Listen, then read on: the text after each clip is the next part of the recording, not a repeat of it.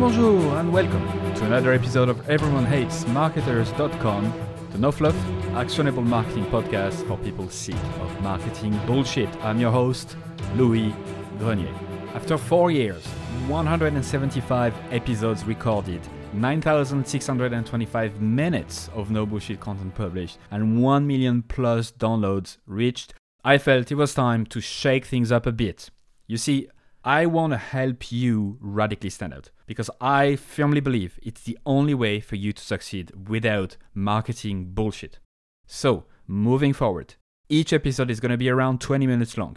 Each episode is going to be super practical, where I'm going to teach you one way to radically stand out that you can apply to your business today. I'm going to use snippets of past interviews, the lessons I've learned from my own experience, and plenty of concrete examples. Oh, and one last thing. I'm also turning each of those episodes into the only newsletter focusing on differentiation and positioning so you can read at your own pace and remember the concept I'm teaching. If it's of interest, I hope you'll sign up today on everyonehatesmarketers.com. I'll also notify you when I launch new stuff and products, and you can win rewards for referring other Mavericks to the newsletter, like branded cups and t shirts, and posters, and private group coaching, and plenty of other nice little surprises. All right, on to the podcast. I haven't done a behind the scene episode in a while, and I really wanted to give you an update of what's been happening lately the last few months. So, this episode is going to be slightly different from the previous solo episodes I will talk about what I've done, what I've learned, and hopefully those are things that you can apply in your own business and in whatever things you want to do. So I've made $60,300 selling 25 seats of my program Stand the Fuck Out, my 8-week program, with one single email.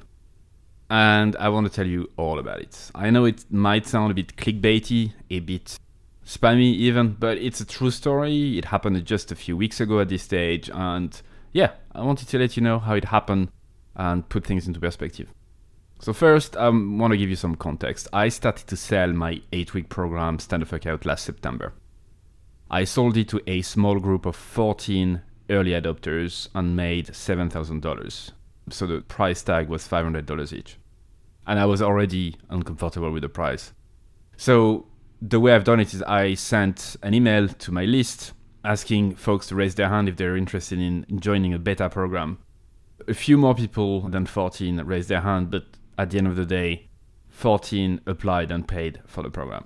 So to me, it kind of validated the product that I had been thinking about for years, gave me some confidence, and helped me to improve the product for the next round. So six months after, I geared up to work on Stand the Fuck Out number two. I quadrupled the price. I went from $500 to $1,900 and I made $35,100 with what I would say is a relatively small email list 2,500 subscribers. I had never made that much money online. It really rocked my world. I was super happy about it. It gave me a lot of confidence to triple down on it. And I was especially proud of me pushing through quadrupling the price because I knew the value was there. I had the feedback from the first cohort. I knew it was really good and I knew I would make it even better and better. So that was a huge win for me. And I went on then to work on promoting Stand Out number three, right? On the 1st of September 2021, a few weeks ago at the time I'm recording this episode, I then launched Stand Out number three. This launch included a new premium tier at $4,900 where folks getting it would get unlimited one-to-one feedback with me with a voice messaging app and access to the content of the future cohort. And this cohort, this time around, sold within 24 hours with one single email to the waiting list. 25 folks joined, and the average price was $2,400 per participant because of the premium option. So, for the first time ever, I had to reject perfect fit applicants because I had reached full capacity with my current cohort model. And the way it works is I have two groups, one in my morning time to accommodate folks in, in Asia, Australia, and Eastern Europe. And then I have another group in the evening for me, which to, is to accommodate folks in Northern America and Europe, and America in general. And the big value of the program is that I'm able to get to know everyone individually to really help them to go deep into each group call and I felt like beside this number, it would be very tough for me to do. It doesn't mean that I'm not going to change the program later on if I feel more people could get value, but that's for another topic. So I launched Stand the Fuck Out number three to more than 5,000 people on my email list. And the waiting list, those who, who actually kind of raise their hand virtually and say, yeah, I'm interested, send me more info, there were 236 of them. So within the first 24 hours, there was already 23 people who applied, and they were all very good match. So in in this episode, I kind of want to explain to you how I've done it, detail, so that you know you get inspired and maybe you get a few ideas on what you want to do next if it's something you're interested in. So the first thing is that I pre-sold Stand Out for six months using a waiting list system. So as I mentioned, folks could join the waiting list for Stand Out number three as soon as the launch of Stand Out number two was over. And that's kind of the reason why I've been able to sell out fast. I've been talking about it for a long, long time. So I had a steady amount of people who joined the waiting list over the last six months with an acceleration in August, right? In the last 30 days, a lot of more people kind of joined the waiting list, which makes sense. And the thing I did this time around was I gave an option to waiting list members to leave the waiting list while remaining on my main list. So this way, people didn't have to fully unsubscribe and they just could join and remove themselves if they felt it wasn't for them or it was the wrong timing or anything like that. So I think overall, easily maybe 30 to 40 people actually removed themselves throughout. So that enabled me to really talk to people who were interested, who felt it was the right time for them, and all of that without annoying the rest. I've made sure to send a bunch of emails to that waiting list regularly to stay top of mind. So what to expect from the program was the first one. I has I also had an automated email about the 24 questions people tend to ask before enrolling. I also had a PDF containing 61 pages of testimonials. I'll share that in more detail soon. Also, an impromptu invite to a Zoom call on the same day where I literally just sent a, a Zoom invite and people could join straight away. And then, of course, I had a countdown email to let them know that application would open in 48 hours. So, as a result, 23 people applied within 24 hours. And that was already enough to sell out. I had planned actually a bunch of objection busting emails to try to convince more people who are on the fence to join. So once the application opened, sending a bunch of emails like one per day to, to let them know, like to answer critical questions, but I actually didn't need it. And I'm quite happy with that. I didn't use any form of FOMO and like pressure to convince people who were on the fence and the ones who joined didn't need any of that and that kind of makes me happy. So that's a learning for me as well that i need to carry over. The second thing i wanted to share was that i actually tripled down on one single focus and that's how i've been able to achieve those results. Basically my focus is to help small businesses startups to stand the fuck out. I took a gamble by turning my popular interview style podcast that you're listening to right now into a narrative style show, for the moment anyway, featuring practical essays on radical differentiation. And I did that to build authority around the topic. It doesn't mean that I'm not going to go back to interviews, I will absolutely do. But it felt interesting for me to be able to do this so that I could really deep dive, learn more about the topic, and just use the content that I had co-created kind of with all my guests and all the stuff I learned through books and my own experience to digest them into solo episodes. So each solo episode takes me a while. It takes me 10 to 15 hours to research and prepare. So I'm using past interviews, books, research, personal experience. So it takes me a long time and it takes me a lot of creative time, right? It's quite draining mentally, but it's probably one of the most interesting things I've been doing in the last few years. So I then use those episode recording and I turn them into newsletters and essays. And that's why you might be a member of the newsletter. It's basically stand the fuck out. I teach people to stand the fuck out. And that's why I also hired a part-time content editor who helped me to manage this process. And that saves me hours and hours of being able to just think of ideas, turn it into a raw audio file, and having him turning that into a good episode, but also into newsletter using my own words, and that's been that's been a lifesaver. I also updated my website to put the newsletter at the center with a lot of social proof. So if you go to my website, you'll see there's a lot more social proof, a lot more quotes, detailed stuff to really make people understand that they are not joining just a new newsletter or a new email list or anything like that, that they can trust me. And I think the other side of it, which is the point number three I wanted to share with you, is that I said no to everything else. So when we talk about focusing on one thing, it also means saying no to rest. I believe that's something that tends to be brushed over a lot. What you choose not to do is more important than what you choose to do.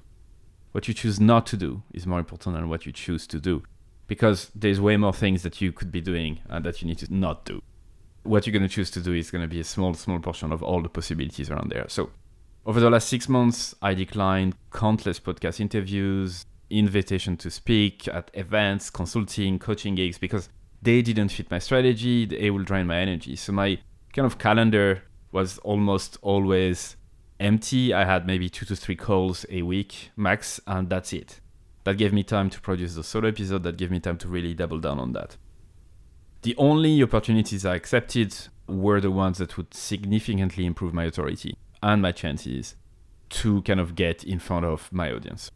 So the only thing I've accepted to do was a course on radical differentiation with CXL, live hot seat coaching sessions with CXL, with the marketing meetup, with the Launch Growth University, and a few on my own, and a few podcast interviews, and that's it.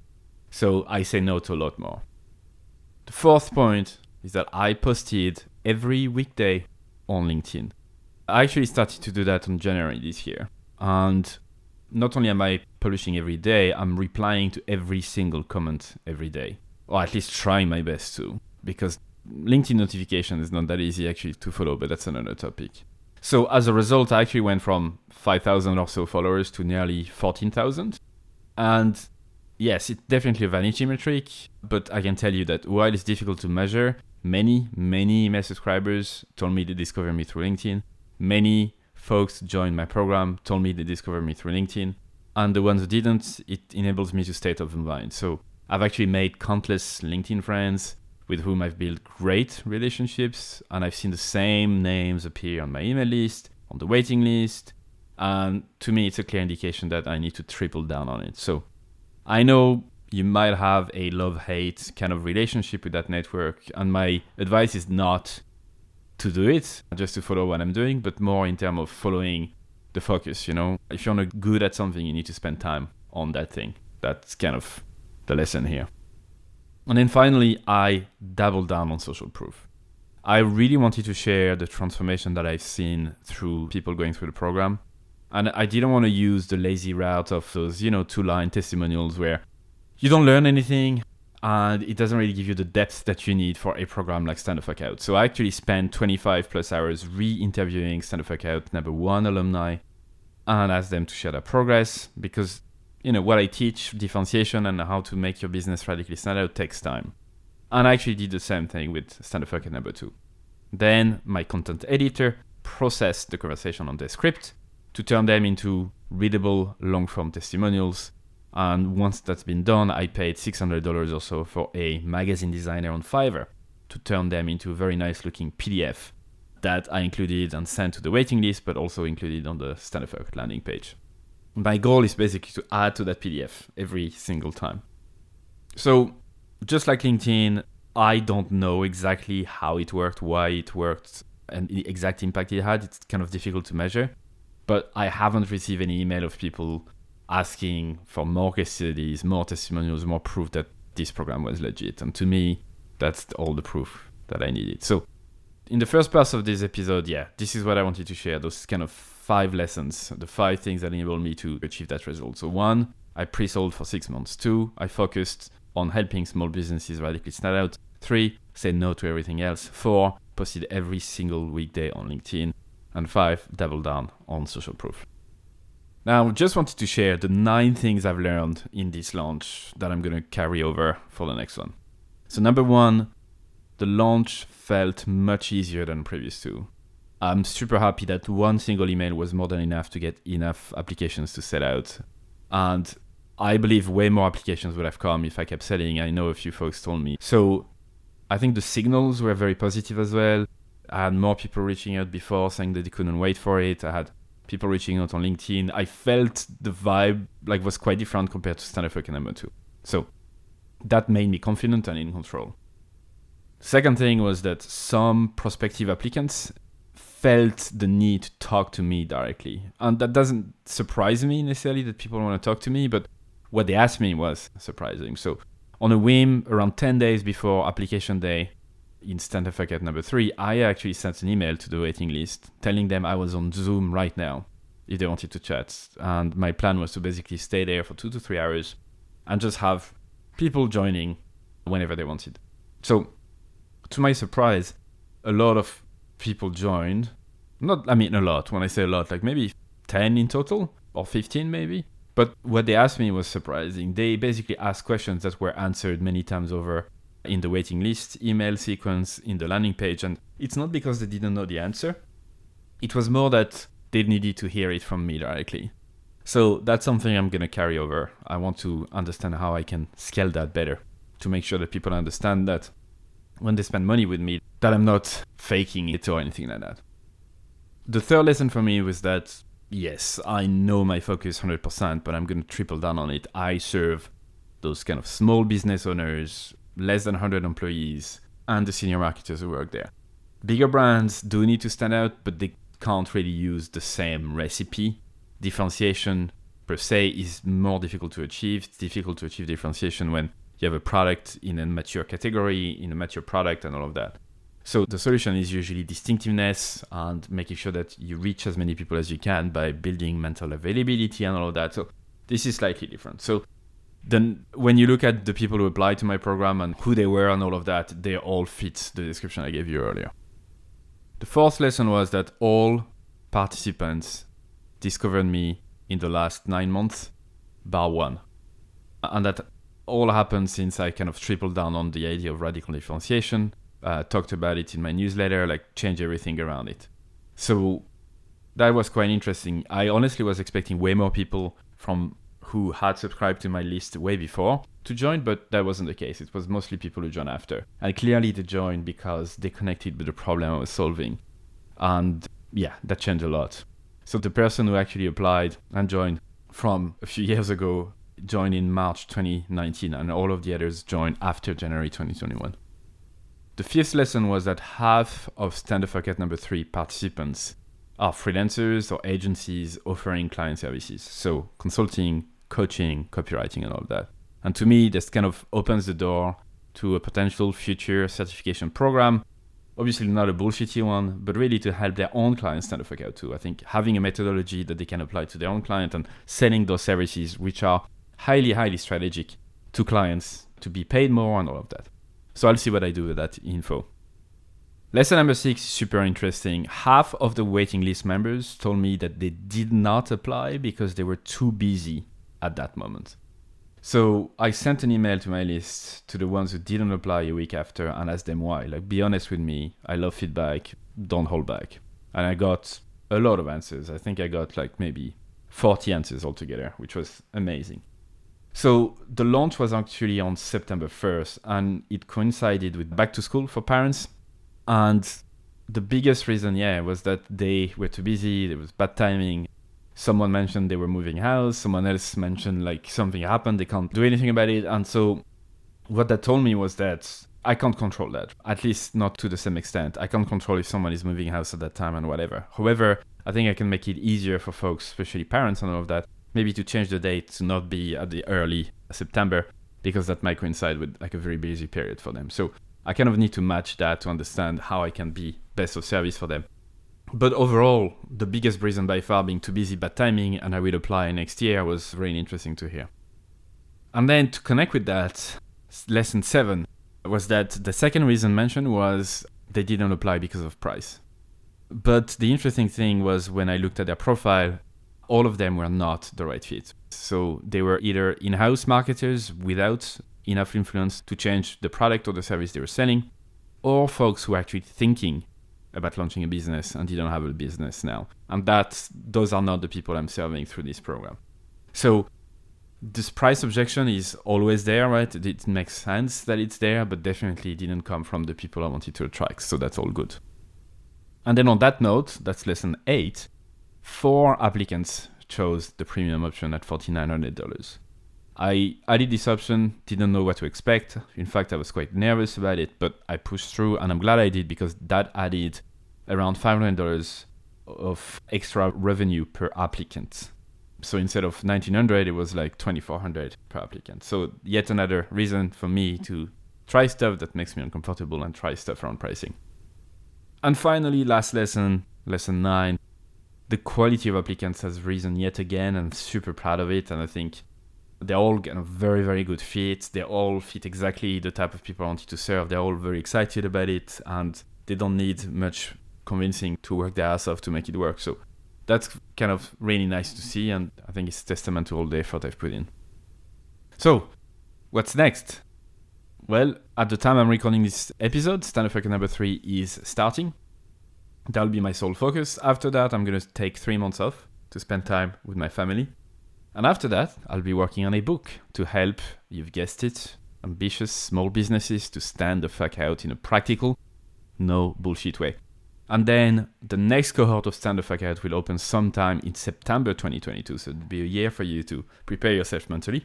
And yes, you've guessed it, you can already join the waiting list. You just have to Google Stand the Fuck Out or go to my site, everyonehatesmarketers.com. That's it for another episode of Everyone Hates Marketers.com. I'm pouring my heart and soul into this. Uh, it will mean a lot to me if you check out the newsletter that goes with this podcast at everyonehatesmarketers.com. I send this newsletter every Tuesday.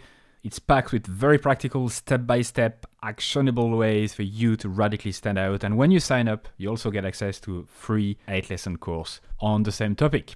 All right, see you on the other side.